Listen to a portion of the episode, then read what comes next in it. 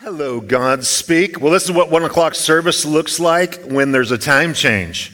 People woke up like all this extra time. I think I'll come to church early, but I want you to know in six months when it goes early, this will be the heavy service. Everybody will want to sleep in and goes, I've been robbed for one hour. Hey, we're reading through the Anchored series, reading through the Bible in two years, and uh, you want to make your way to 2 Timothy chapter 3. We'll be looking at verses 14 through 17 for our message, Timothy's Bible. If you didn't bring a Bible today and you want a Bible, just raise your hand. Our servants teams are walking down the aisle with Bibles, and they'll give one of those to you, and you can check that out. So, once again, find your way to 2 Timothy chapter 2. We'll be picking it up in verse 14 for the message, Timothy's Bible. Now, uh, I mentioned bringing these Bibles, and yet I've done something a little different. The New uh, Living Translation, I really like this passage of these verses in it, and so that's what I'll be looking at. So you're going to see, feel something a little disjointed, but I think the illumination will be worth it, and I'm glad that you're flexible since I have the microphone and you have no choice but to be flexible but to look at this. And as we look at Timothy's Bible, you know, Charles Spurgeon said a Bible that's fallen apart usually belongs to someone who isn't. And that's a famous old quote, but what does it mean? Check out this old Bible. It uh, looks like my brother's Bible. And my brother, he actually dropped his Bible in the toilet. And uh, that's what happens when you get water damage right there. But he just keeps reading it, knocks it off, a little, little dry it, dried it out. No big deal. And, uh, but what about your Bible? Have you ever worn out a Bible? Have you ever worn out a cover on a Bible from actually reading it? Now, I know in the digital age, maybe you're reading your Bible online, you're reading on your phone or your iPad or your laptop, your desktop, whatever it might be. But old school Bibles, you know, it, it's just my way. About every three to five years, I wear out a Bible, which means literally the cover just falls off. And this cover would fall off, but my daughter felt bad for me a couple of weeks ago and she shoe glued it on. So right now the cover's holding on for shoe with some shoe glue. And she's like, Dad, that's so sad. But it's also a badge of honor. I have went through all these old Bibles, I mark them all up, and I had basically 20 years of Bibles that I had went through wearing them out every 3 to 5 years and the covers fall off of them when you seriously read them. But what does that say? And I'm not saying, oh, kudos to me. I'm saying that anybody that gives themselves to God's word, your life is the one that's going to be transformed. You're the one that's going to be changed. But there's a young minister and he's really got some challenges in front of him. He's ministering at the church of Ephesus, which is a pretty brutal, tough place to minister.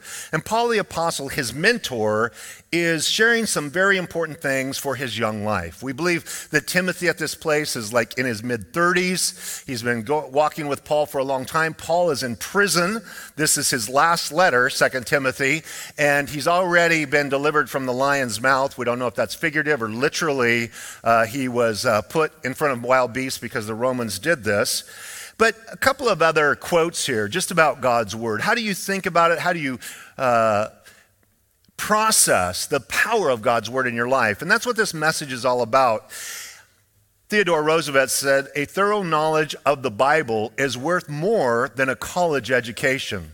I would agree. A fundamental belief in the Bible as the Word of God, written by men who were inspired. I study the Bible daily. Isaac Newton is considered really the father of modern science because of his discovery of gravity and his thesis upon that. Yet he was a devout Christian and believed that all energetic studies would always arrive at the same place of truth as God's Word. Well, it's one thing if you're a president quoting or a preacher like Charles Spurgeon or a scientist like Isaac Newton, but what about the dark, hard experiences of life? Corrie ten Boom, who was a POW in World War II in Dachau, which was a prison camp of the uh, Adolf Hitler and her sister died with her in that prison camp. It was really brutal. If you want to know her story, it's her book is called The Hiding Place. It's really a heroic story of the grace of God in Corrie's life. And she said, I've experienced his presence in the deepest, darkest hell that men can create. I have tested the promises of the Bible, and believe me, you can count on them. In your darkest hour, God's word is a lamp unto your feet, a light unto your path. George Mueller said, God is the author of the Bible, and only the truth it contains will lead people to true happiness. If your pursuit is happiness, it is a byproduct of a deep relationship with God. People that pursue happiness for happiness' sake will always be eluded, it's elusive, because happiness is the byproduct of a intimate relationship with God and then as you seek his face as you spend time with him happiness becomes that byproduct and that's what George Mueller is saying in this passage in 2 Timothy chapter 3 which we'll stand just in a moment and read it I want to share with you the exhortation that Paul gives to Timothy which is continuation in God's word where he had the initiation of God's word, the inspiration of God's word, and then the application. Let's stand up and let's read these verses, starting in verse 14. As I said, we'll read it in the King James, but I'll be looking at it also in our notes in the new, uh, the Living Translation.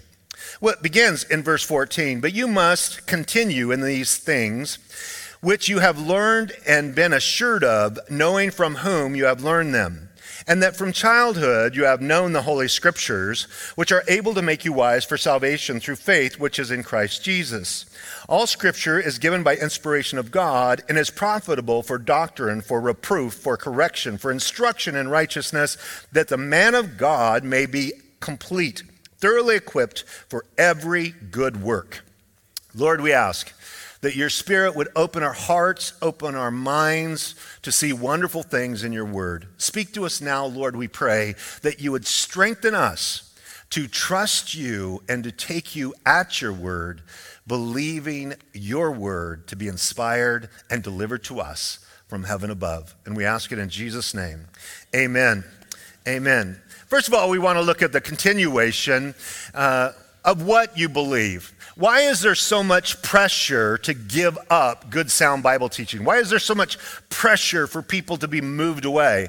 Because we realize that we're really in a spiritual battle, correct? There's a spiritual battle for our souls. God is delivering us his word, which is truth, and the devil is coming with lies and deception to try to get you off course from the truth. He's constantly trying to trip you up, trying to trip me up.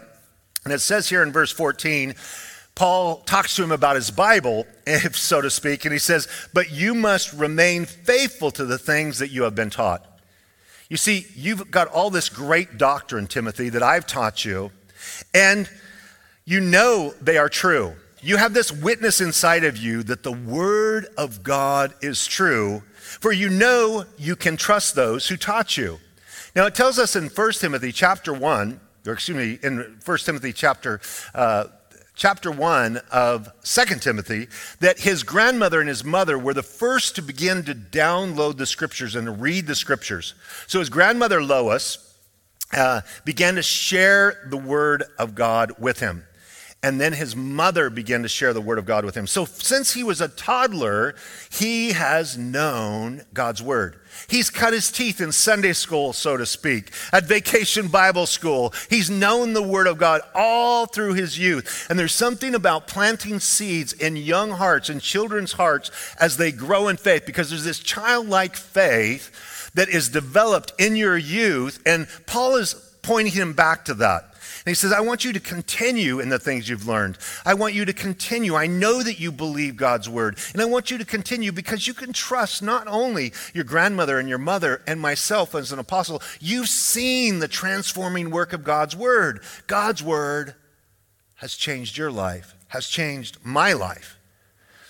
It shouldn't surprise us that from the time the Lord spoke, to Adam and Eve, the first two chapters of Genesis, chapter 1 and 2, that the devil shows up in chapter 3. And the first thing he realizes he must, must, must do in this spiritual attack is to cast doubt on God's word. You've got to make people question this book. Because as soon as I can get you to question this book, I've already got you halfway to where I want you. How many of you have been persuaded by someone, something, some message, some person, some preacher, some good friend, whisperings in your own mind that you cannot trust the authenticity, the authority, the inerrancy and the power of this book. What books have you read? What messages have you heard? What friends have pushed against you? What person's religious background that's from another culture began to push on you and made you begin to doubt all those things so that you wanted to move into this pluralistic smorgasbord of spirituality and hang on to your Jesus and then add everything else together with it? The tempter came to Eve and he said these three things. He said, Did God really say? Did God really say that? That if you eat of this fruit, you'll die? So he casts doubt, like, I, I don't think you can trust God. Secondly, he says, you, he flat out lies. First, he casts a question mark. Then he says, You shall not die.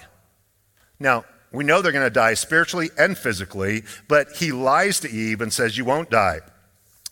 God knows that your eyes will be opened. You see, God's actually holding back on you. There's some sinful experience that you could press into that would give you illumination and wisdom and a greater experience than you're having currently as you're obedient to God's word. It's holding you back from what is best for you.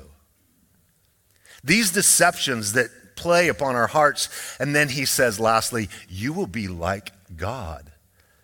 What is man's pride? Like, I want to be like God. I want all the pleasure that life offers to me, and God must be holding me back. Actually, you know, I don't think I can trust this book. I think I better start pursuing what I really want to do, what I really want to pursue.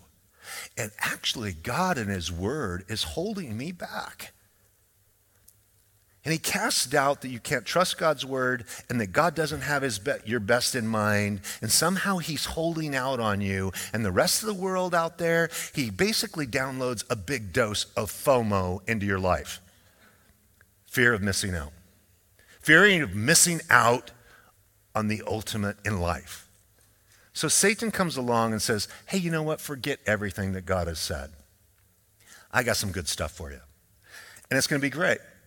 But as soon as they took the bait, they were naked, ashamed, and guilty, and hiding from each other and hiding from God. And that is always the results of sin. And they ultimately, first they spiritually die, then they physically die. So it shouldn't surprise us if he's going to attack the very method by which faith is born and grows. How does faith come into your life? Tells us in Romans 10 17, the method is faith comes by hearing and hearing the word of God. When I hear the truth of God, and then the Spirit brings it to my heart. And when I believe that message, that's where faith is born. And then that's how faith grows. And that's how faith is fueled by God's word. The more I believe God's promises. So the devil, once again, he has to nip it in the bud, he has to chop it off at the roots because he's got to attack the word of God. So if the method is faith, in hearing God's word, he must cast doubt on God's word.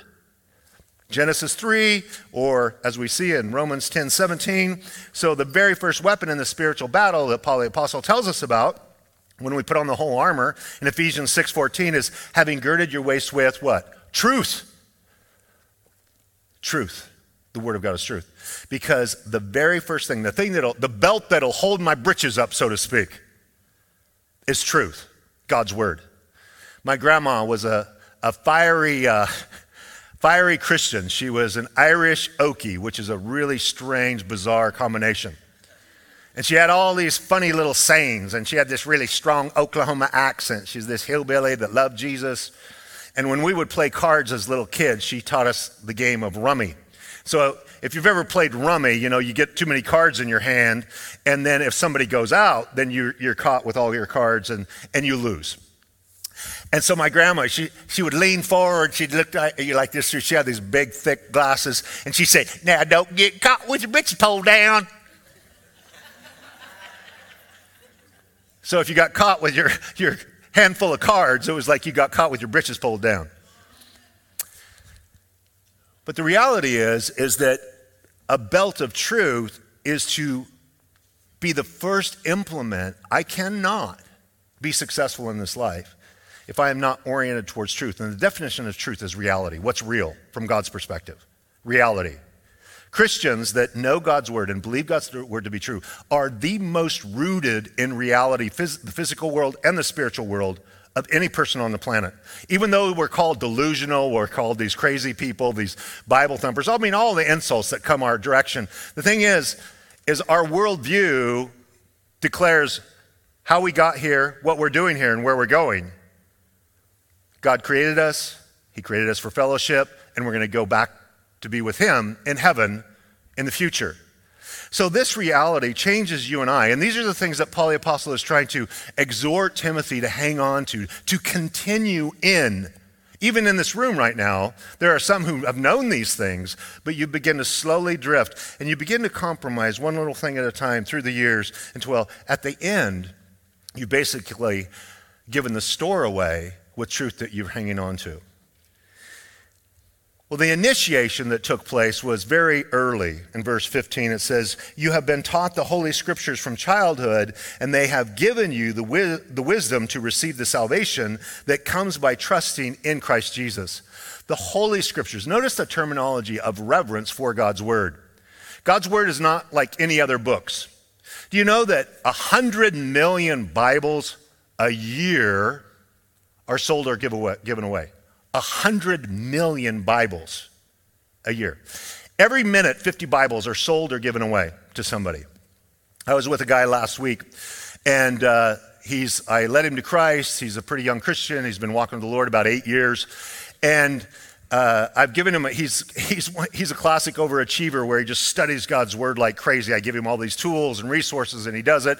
And he said, I'm just starting through the New Testament on my eighth time reading through. And he said he's been writing his own commentary on it. And he said, It's weird. He said, It's like no other book. I'm reading through it the eighth time, and it's like I've never read it before in my life. You have that experience? Because the Bible says it's alive and powerful, sharper than a two edged sword. Now, I asked him, I said, Now, if you read a novel eight times, would you feel that way? He goes, Absolutely not. I read a novel and I never read one again because I know everything in it, right? I know it. God's word's not like that. He's going through it the eighth time. And it's just alive. Have you ever been, I've been walking with Jesus now for, uh, in four months, it'll be 40 years. So 39 years, reading through God's word pretty much every year for the last 40 years. And as I read through, to this day, when I'm reading through, I'll read a verse and go, I could almost promise you I've never read this be- verse before in my life. You ever, you ever done that? It's like, because where I'm at right now needs that verse like no other time of my life. So things leap out of the page at the times I need them. God's word is alive and it's powerful and it's transforming. And these are the things that he's trying to encourage this 30 something year old who grew up in the church not to let go of. He said, The initiation of your faith, you've trusted Jesus, to re- you have the wisdom to receive salvation. Then we go on to inspiration which is where the battle for the Bible really comes, the crux of the matter, so to speak, in verse 16. All scripture is inspired by God. The Greek word here literally means it is God breathed. Do you know that my voice that you hear right now is the result of my breath? Those who study these things say it's the three L's it is your lungs, it is your larynx, and it is your lips meaning the complexity, if you study this, the components of human language is awe-inspiring. It truly is, if you like want to lean into it. But the, the lungs are pushing air against my diaphragm that's pushing the air across my larynx and the vibrations of that and as it comes through my palate my upper palate and how it comes out of my mouth it's it, the language is made so all of god's word from genesis to revelation is god breathed so how'd that take place? Peter tells us in 2 Peter 2:21, "For prophecy never came by the will of man." Man didn't say, "Oh, I've got an idea for a book." I've got an idea for a book, right? No, it says, "But holy men of God spoke as they were moved or carried along by the Holy Spirit."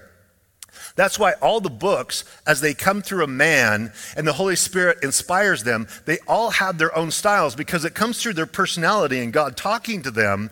But in its original form, it is the inerrant, perfect message from God. So that kind of authority is mind blowing. Now, there's a lot of things that you can go into if you want to talk about the authenticity of the scriptures. I could talk about internal evidence, I can talk about external evidence. We'll spend a little time on internal evidence, mainly from just Jesus' perspective. But what was Jesus' Bible? What did Jesus' Bible look like? What was Paul the Apostle's Bible looking like? But I could also go to external. The Bible is the most historically accurate ancient document in human history. The archaeology, you could fill up a museum with all of the biblical evidence from archaeology. Every time the archaeologist sticks his spade in the ground, he proves the Bible over and over and over again. Every time the critics come out and say, well, there was no real King David because we have no extra biblical evidence, and then they find this this inscription that talks about the house of David from the 8th century, from a battle that took place. And once again, the archaeologist declares, that here's this piece of evidence from archaeology. We could look at science. The Bible doesn't claim to be a history book or a scientific book, but when it talks about scientific things, it speaks accurately of them. When Paul tells us, or excuse me, the writer of Hebrews tells us in chapter 11 that we by faith believe that the world that is seen was created by things that are invisible. Atoms are invisible. And when you understand how God put those things together, in, in Job and also in Ecclesiastes, they talk about the process of hydrology that, hey, these rivers flow, they flow into the ocean, yet the ocean's never full. And it talks about the wind that carries the, basically, that goes, water goes into the ocean, the evaporation happens, the condensation in the clouds, it goes over the mountains, drops it in the form of snow and water, and it just continues this whole cycle. The scriptures declare it before science has ever figured that out. The scriptures declare in Genesis chapter 1 at the creation, at every single time, this is basically an ancient, if you will, scientific term for DNA. It says, and this was born after its kind, after its kind, according to its kind, according to its kind, according to its DNA, according to its DNA, according to its DNA. The scriptures declare that we all came from one man and one woman. When the DNA, the largest DNA study in modern history, they analyzed 100,000 strands of DNA. This came out about six years ago. And they they could only do part of the helix because the study was so massive with so much data. And when they crunched all the data, to the chagrin of the scientists that were anti God, it says, We all came from one man and one woman. And the Christians are over here twiddling their thumbs we could have told you that. but I know that you don't want to believe the Bible and, oh, the Bible doesn't know anything. Really? Is that your perspective? Have you already been duped and pushed away from fundamental foundational truth of God's Word? This is how it all starts. You got to doubt God's Word. But the application of God's Word is so transformative, and this is one of those things. You not only have the unity of God's Word, as I said, it's inspired by God. Do you know the Bible is one of those miracle books? That this book, this book, was written by 40 different authors over a 1500 year period of time, all with one theme the redemption of man. the redemption of mankind. It has one hero of the book, which is Jesus the Savior, and one villain, Satan the deceiver, and one ultimate goal, all of this redemption and the story of good versus evil and the victory of Jesus over Satan's power is the glory of God. Now, if there's more than 40 here today, if I gave 40 of us here an assignment, I want all of you to go write one chapter on a novel. And next week, we're going to come together and we're not going to tell each other what the chapter's about. I mean, we're not going to tell each other what the theme of the book is. And it's going to just move together in perfect harmony, in sync, like it's a perfect piece to a puzzle. It's like if I had a 40 piece puzzle that when you brought every piece, it would fit together perfectly. That's the mystery of the unity of this book. It's mind blowing. It's seriously mind blowing over a 1500 year period of time. But once again, the skeptics, they got to do their work. They got to attack, attack, attack, attack. That attack started in chapter 3 of Genesis with the voice of the devil. Has God really said? Right? Has God really said? No, that's not what God said. Because as soon as I can get a question mark in your heart about God, your sinful nature wants to already go its own way. We all, like sheep, have gone its own way, right? Every one of us have gone astray. We want to go astray. Give me an excuse to go astray, please. well, the application, he says in verse 16, and is useful. This is what God's word's useful for to teach us what is true. Get that? To teach what is true. To make us realize what is wrong in our lives. It corrects us when we are wrong and teaches us to do what's right. Isn't that what God's word does? It teaches us the truth. It shows us what is wrong. It corrects us to go from what is wrong to what is right. God uses it to prepare and equip his people to do every good work. This gives you the spiritual equipment to do all that God has for you in your life. When I grew up playing sports, we always had equipment day.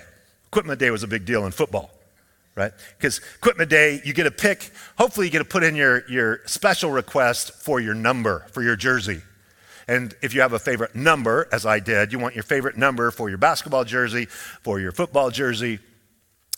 And you go and you get your equipment. Football, you get a helmet, you got to make sure it fits right. And you get all of this equipment to play the game of football. But the Lord has equipment as you read through God's word. It equips you for all that God has for you and for me. Now, this may seem like a strange picture here, this next picture that came up, but on this day, here's a bull riding picture. It's not every day I put in the middle of a Bible story, right? Check out this bull riding picture.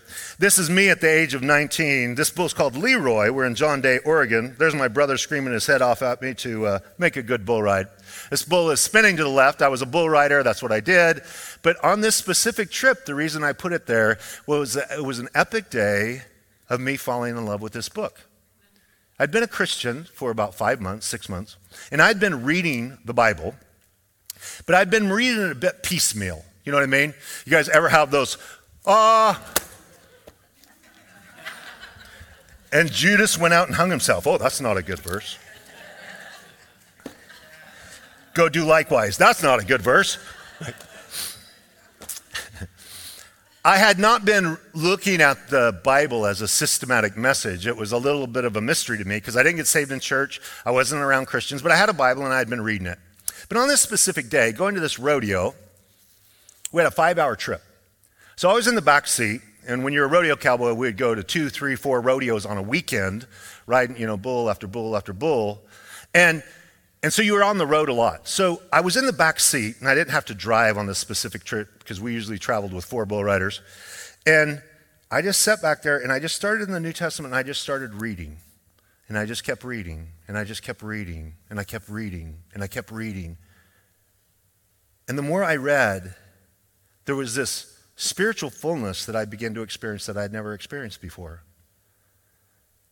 Towards the end, the road, when we weren't for, far from the little small town in Oregon where we were going to this rodeo, started getting really windy. And I wanted to keep reading, but I started getting carsick. you know, when you, you start. Uh, and, and so I stopped. But I went behind the bucking chutes, and uh, you'll see bull riders will pray when they're going to get on a bull, and they've never prayed in their life because they're now afraid of dying, right? Which is a pretty good, you should be right with your maker when you're going to do this. I've watched the biggest heathens in the world on their knees. You know, they're praying, they're trying to get right with Jesus before they get on a bull. But for me, what happened on that day, and uh, I would have won the bull riding, Leroy bucked me off at seven seconds. But, but the, the thing is, is that that day, for me, was a day where I fell in love with God's word. I was 19 I'd been saved five months, maybe, maybe four months. And reading God's word, what it did to me in the spiritual insides, as we see Paul the Apostle talking about the equipment that God's word does, I, I fell in love with God's word. I didn't have the words yet because I hadn't read it that the psalmist said, or he said that your words are like, they're like sweeter than honey. They're more valuable than precious gold. And I just began to read God's word with a, a voracious appetite. And it all started on that day. You don't always have a picture, right, of the actual event on the way to this rodeo. I fell in love with my Bible. I had fallen in love with Jesus, but then I realized that this book is his love letter to me. And this love letter to me changes me. It changes me on the inside. It changes me in a way that other things cannot change me. Jesus said when he was tempted by the enemy that man shall not live by bread alone, but by every word that proceeds from the mouth of God. So there's a nourishment that comes, a nourishment, a spiritual nourishment that you and I need more than just physical food.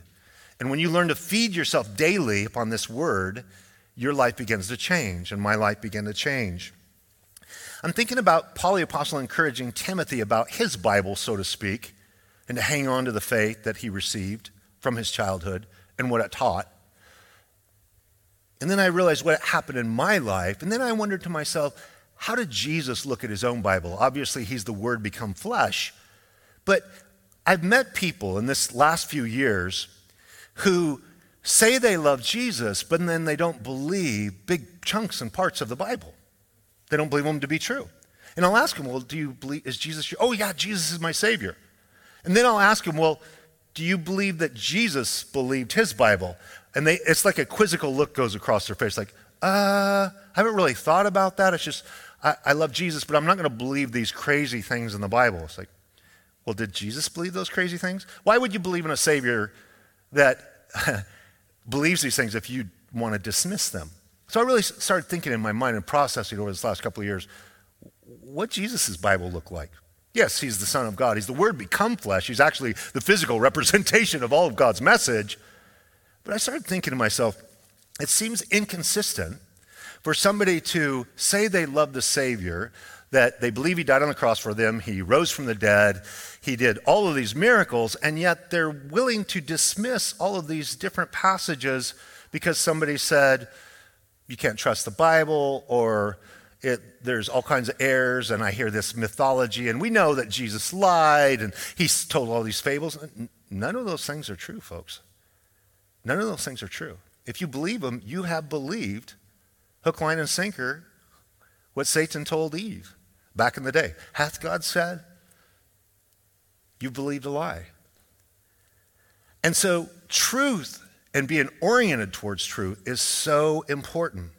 Think about this as we just spend, spend the, the rest of the time that we have here together. Hey, can I get the, the clock on my TV? It's not up here on the screen. Um, what's that? Rick says I can take all the time that I want. All right, amen. Thanks. well, the, the brain can only receive as much as the seat can endure. That's my uh, the preacher training. Okay, what Jesus' Bible look like? Was, was the Word of God authoritative to our Savior? Because if you say you believe in Jesus, you would want to believe in the Bible that he believed in, right? You would want to believe what Jesus believes, correct? So we see in Jesus' Bible is authoritative. He says three times when Satan tempts him uh, 1, 2, 3 in Matthew chapter 4, he says each time, It is written, it is written again, away with you, Satan, for it is written. Do you know that Jesus and his apostles use that phrase, it is written, or it has been said, or a version of that language 92 times, almost 100 times? Because the Bible, for all of them, it is written. This is what God's word says. It's authoritative. That's what they point to. They don't point to their own experience. They don't point to, they point to prophecies and what the scriptures declare. It's authoritative. As a matter of fact, if you want to be ultimately authoritative, John 17, 17 says, sanctify them, the believers, set them apart by your truth. And what is truth? His word is truth. This book is true. Now, if it is filled with fables, if it is filled with half truths, if it is filled with lies, if you can't trust it, this word is not truth. It is not truth. And it is not true. But if it in fact as I believe, in the same Bible Jesus did, that your word is truth. I've not only experienced it personally, and I've watched it transform thousands of lives in my life. So, the transforming power of this truth. Jesus' Bible is indestructible. In Matthew 5 17, it says, Do not think that I came to destroy the law or the prophets. I did not come to destroy, but to fulfill. I didn't come to any way detract or damage or destroy this book. I came to fulfill all of its teachings. I'm not going to destroy this book. And yet, today, modern Christians are destroying the book. Modern preachers are destroying the book. And by simply not declaring what it says or believing what it teaches, Jesus says in John 10 35, the scripture cannot be broken. You cannot destroy. You cannot, you, you can humanly, personally diminish it. But he says, heaven and earth are going to pass away, but my word are not, is not going to pass away. Jesus' Bible is literal. This is what we hear today. Well, you know, you don't really believe the Bible stories are literal, do you? Do you really believe in the story of Jonah and the whale and the parting of the Red Sea? Do you really believe in the long day of Joshua? Do you really believe Jesus walked on the water or that he fed people with uh, five loaves and two fish and he fed 4,000, 5,000 people? Do you, do you believe these things? Surely this is just some kind of window or metaphor which, which you could look through. No, Jesus' Bible is real people and real stories in a miraculous way. Jesus believed that God, in the beginning, created somebody called Adam and Eve. When I talk to somebody today and I go, well, in the beginning, Adam and Eve, and they look at me kind of like, like this deer in the headlight, like, do you believe in this Sunday school fable? Like I'm talking to them about Dr. Seuss. Honestly, right? So I'm not put off by that, you guys, because I believe that unsaved people will respond to God's word in that way. What I'm shocked by is the Christians that look at me that way. That's what the shocker is. And I look at them and I, I, I just kind of step back and go, You don't believe in the creation story? You don't believe in Adam and. and they,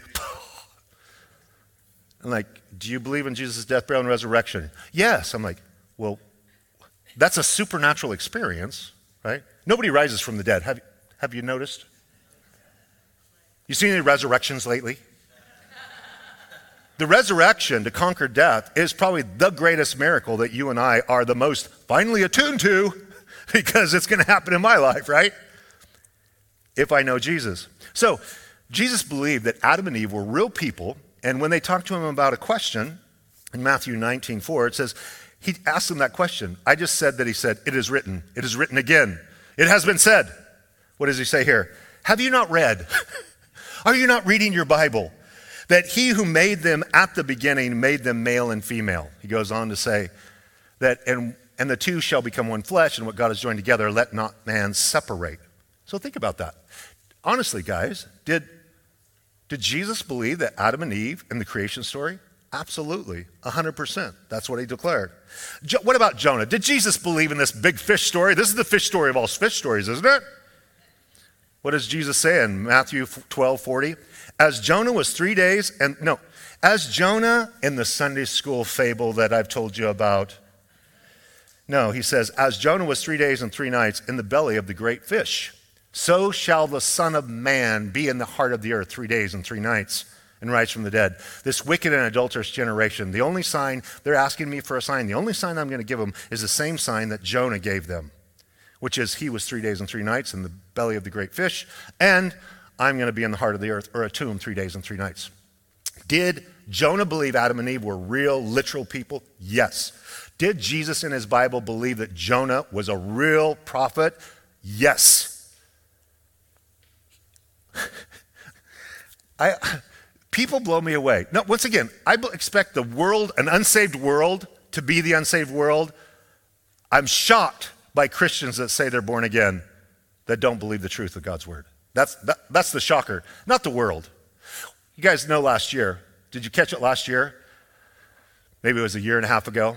The guy that got swallowed by the big sperm whale, you guys remember? It was off the East Coast, and his friends were there. Just they were down scuba or whatever, and I, I think they were in plankton or something. And this whale came and gobbled him up. I mean, that's that's not your average fish story, right? This just happened. This is like it showed the guy in the hospital and he's trying to tell a story about this big whale. How did God do it? What kind of special creature was this that he could be in there three days and three nights? I don't know. I don't think God gave him air conditioning. Right? Why is it that you can't believe the most audacious, bold stories of the supernatural? and yet you say Jesus is your Savior. Don't you understand the inconsistency of that? It's seriously inconsistent. If you don't believe in Jesus, I get it. Sure. I mean, if you don't, if you don't believe the Bible, you don't, I, I, I totally get it. This is what liberalism does to the, the scriptures. The devil gets a foothold, he begins to cast doubt on God's word, and the church just slowly becomes more liberal, more liberal, more liberal, meaning simply that they don't believe, they don't believe, they don't believe. And pretty soon you have this powerless country club of people that are hanging out that like Jesus' teachings. But he's not really the creator of all things, as John chapter 1, Colossians chapter 1, and Hebrews chapter 1 says that there is nothing that is made or created that was not made through him, and that in him all things consist. Jesus is actually holding this whole universe together. This is the clear teaching of the Bible. If you don't believe the clear teaching of the Bible, I get it. I understand. Okay. But don't claim to believe this book and then ignore the clear teaching of the book. Do you understand? Once again, consistency. So, this is what almost happened in the 80s in the Southern Baptist Church. If you watch, the Southern Baptist is the largest evangelical denomination in America. Okay? Back in the 80s, they started going down the liberal road. The Bible doesn't really teach this, the Bible doesn't really teach this. And the whole denominational, the president and the leadership began to veer into it's basically never, never land. Once you veer over there, pretty soon, what are the mainline churches doing? They're ordaining homosexual pastors, women, but just like all, all down the list. Where's that come from? It starts at a departure point of believing that this is the literal inspired word of God. And that departure point, what happened is a group of conservative Christians that actually believed the book ended up getting in charge of the denomination and they brought it back to a simple Bible believing faith. And it has now survived the last 40 years. And now it's going back down that road because the leadership's not there. So you watch the Southern Baptist denomination in 10 years, they will be ordaining homosexuals they'll be ordaining what, what, when you go down when you go down this road you just have to start castrating the bible. You have to pull it apart. But to me folks i just have to share my heart with you. Either this is god's word or it's not. That's that simple. This is either god's word or it's not. So jesus in his bible he believed in adam and eve. He believed in jonah. Did he believe in noah lot and lot's wife tells us in Luke 17, and as it was in the days of Noah, Jesus speaking, he's talking about literal days. As it was in the days of Lot, these are literal days. Was there a Sodom and Gomorrah that was burned with fire and brimstone? Jesus says yes. As a matter of fact, he warns and says, Remember Lot's wife, because she started going back to Sodom, turned into a pillar of salt. Why would I remember Lot's wife? If she didn't have some prominence and she wasn't a real person. It's once, once again some kind of fairy tale or fable. Critics criticize all of these miraculous stories. They also critic, criticize the prophets because Daniel's prescient insight about prophetic future things is so astonishing to critics. They say there is no way he wrote that in advance. And yet, what does Jesus, does Jesus believe Daniel was a prophet? Matthew 24, 15, abomination of desolation spoken of by Daniel the prophet. Jesus believed Daniel was a real prophet prophet. He also quotes they believe that the prophecies of Isaiah, critics say that there's three different Isaiahs because there's no way they could prophetically announce the incredible prophecies that were there. And yet Jesus quotes from all three sections that you can break up the book of Isaiah that they say there was three different Isaiahs. And Jesus quoted from all of them, giving ascribing the credit to one simple prophet. In Matthew 15, well did Isaiah prophesy about you, saying, These people honor me with their lips, and their heart is far from me. And that's what happens now with lip service in churches of Christians that give lip service to Jesus and the Bible and actually don't believe the contents of it. Jesus' Bible was unmistakable. He says in Matthew 22, they ask him about a resurrection. The Sadducees don't believe in a resurrection. And he tells them this, which is what you can speak to anybody that doesn't believe the authority of the scriptures. This is what he said You are mistaken. You're making a mistake. And what is that mistake? You don't know the scriptures. You do not know the word of God, and you don't know the power of God. Because you are mistaken. You are making the biggest, fattest mistake of your entire life by throwing out you don't know the word of God, and then you don't know the power of God to accomplish these supernatural things that we believe to be true. He says, You just don't get it. You simply don't get it. He says, I am the God of Abraham, the God of Isaac, and the God of Jacob.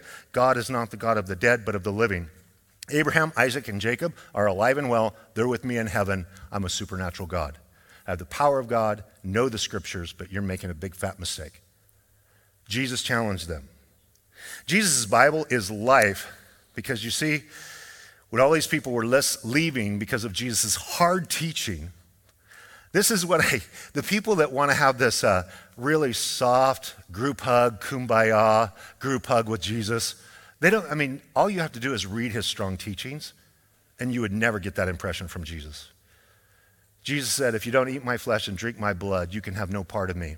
What he was talking about was basically the spiritual feeding upon his sacrifice, his burial, his resurrection, just as we did in a symbolic way here in communion. But people started leaving him because he actually, they actually thought he was teaching cannibalism. And so he looks at the 12, he goes, Hey, guys, you're going to leave me too? Because everybody was leaving. Jesus knew how to thin a church down. Right? He knew how to thin a church down. He, he knew how to preach it down to a manageable size. Everybody's leaving. And he looked at the 12 apostles and he said, You guys going to leave too? And this is the words Jesus' Words bring life. And they had discovered that. And I've discovered that. And I pray that you've discovered that. And this is what Peter said in an epic way Lord, to whom shall we go? Where are we going to go? Where am I going to go now? You have the words of eternal life. Also, we have come to believe and know that you are the Christ, the Son of the living God. Where am I going to go, Jesus? Have you lived any life? Have you looked for happiness around the world? Have you discovered that if you pursue this, it comes up empty. You pursue that, it comes up empty. Let me tell you, most people are throttling through life at breakneck speed, only pursue emptiness after emptiness after emptiness after emptiness. And Peter said, Lord, we've, we've pursued that. We, we tried that. We, we ran after that. When we listen to your words, they're like life to our bodies. And we're not leaving you. I mean, you're, you alone have the words of eternal life. I, I don't know where else to go. I mean, Jesus has ruined me for this world. There's nothing out there that can make me satisfied. I've, I, I tried it all. And you owe it to me as your pastor. If you find something better than Jesus, please come tell me. Because I've been looking. I haven't found anything better than Jesus. And you owe it to me to share with me. If you find, something, hey, I got to share with my pastor. I found something better than Jesus. What would that be? What would that be? That my sermon's over. Somebody set an alarm. Let us pray. Jesus, we thank you for your goodness and pray that all of us have been saved by the bell. And I pray that your spirit and your love would break through our hearts. Pray for our hard hearts. I pray for our, our minds that would elevate in pride and arrogance our own thoughts above your thoughts, our own opinions above your self description, your self declaration. And I ask, Lord, that you would meet us in a special way. Lord, we're blown away that you would love us. But more than that, that you give us this incredible, life changing book. And I realize the pressure that Timothy was under to begin to compromise this book that was inspired and given to him. And I realize the pressure that each of us are under to somehow compromise and, and to be ashamed, to be ashamed of you, Jesus, to be ashamed of your teaching, to be ashamed of of what we believe. And why is that, Jesus? Because we're afraid of what people think more than what you think. Most of us, truly, Lord, are just moving through life terrified of what others think and doing whatever we can to be the person that is loved by everybody rather than the person that is Really just wanting to be salt and light and in love with you. And whatever people think of us because of that, Lord, I guess that's the way it is. But I pray that you would help us. Lord, I pray for my own soul that you would help me. Lord, to trust you in your word, to trust the leading of your spirit, to not be ashamed of the gospel, not be ashamed of the truth of your word. I know it's unpopular. I know it, it's unpalatable for many. It's offensive. It's, it's all of these things, and yet, Jesus, you, you are so bold in your word. You're so bold to declare it. So I pray, Jesus, you would give us that fearlessness, not only the faith, but the fearlessness to trust you, take you at your word, and live for you. So increase our love so that we can share the truth in love, and increase our courage that we might have a voice, even when people, as you promised, Jesus, they hated me first. And if they hated me first, they're also going to hate you. So it's no shocker when the world hates the message and the representation of Jesus in our lives. Help us be able to stand when that comes our direction. We ask it in Jesus' name. Amen.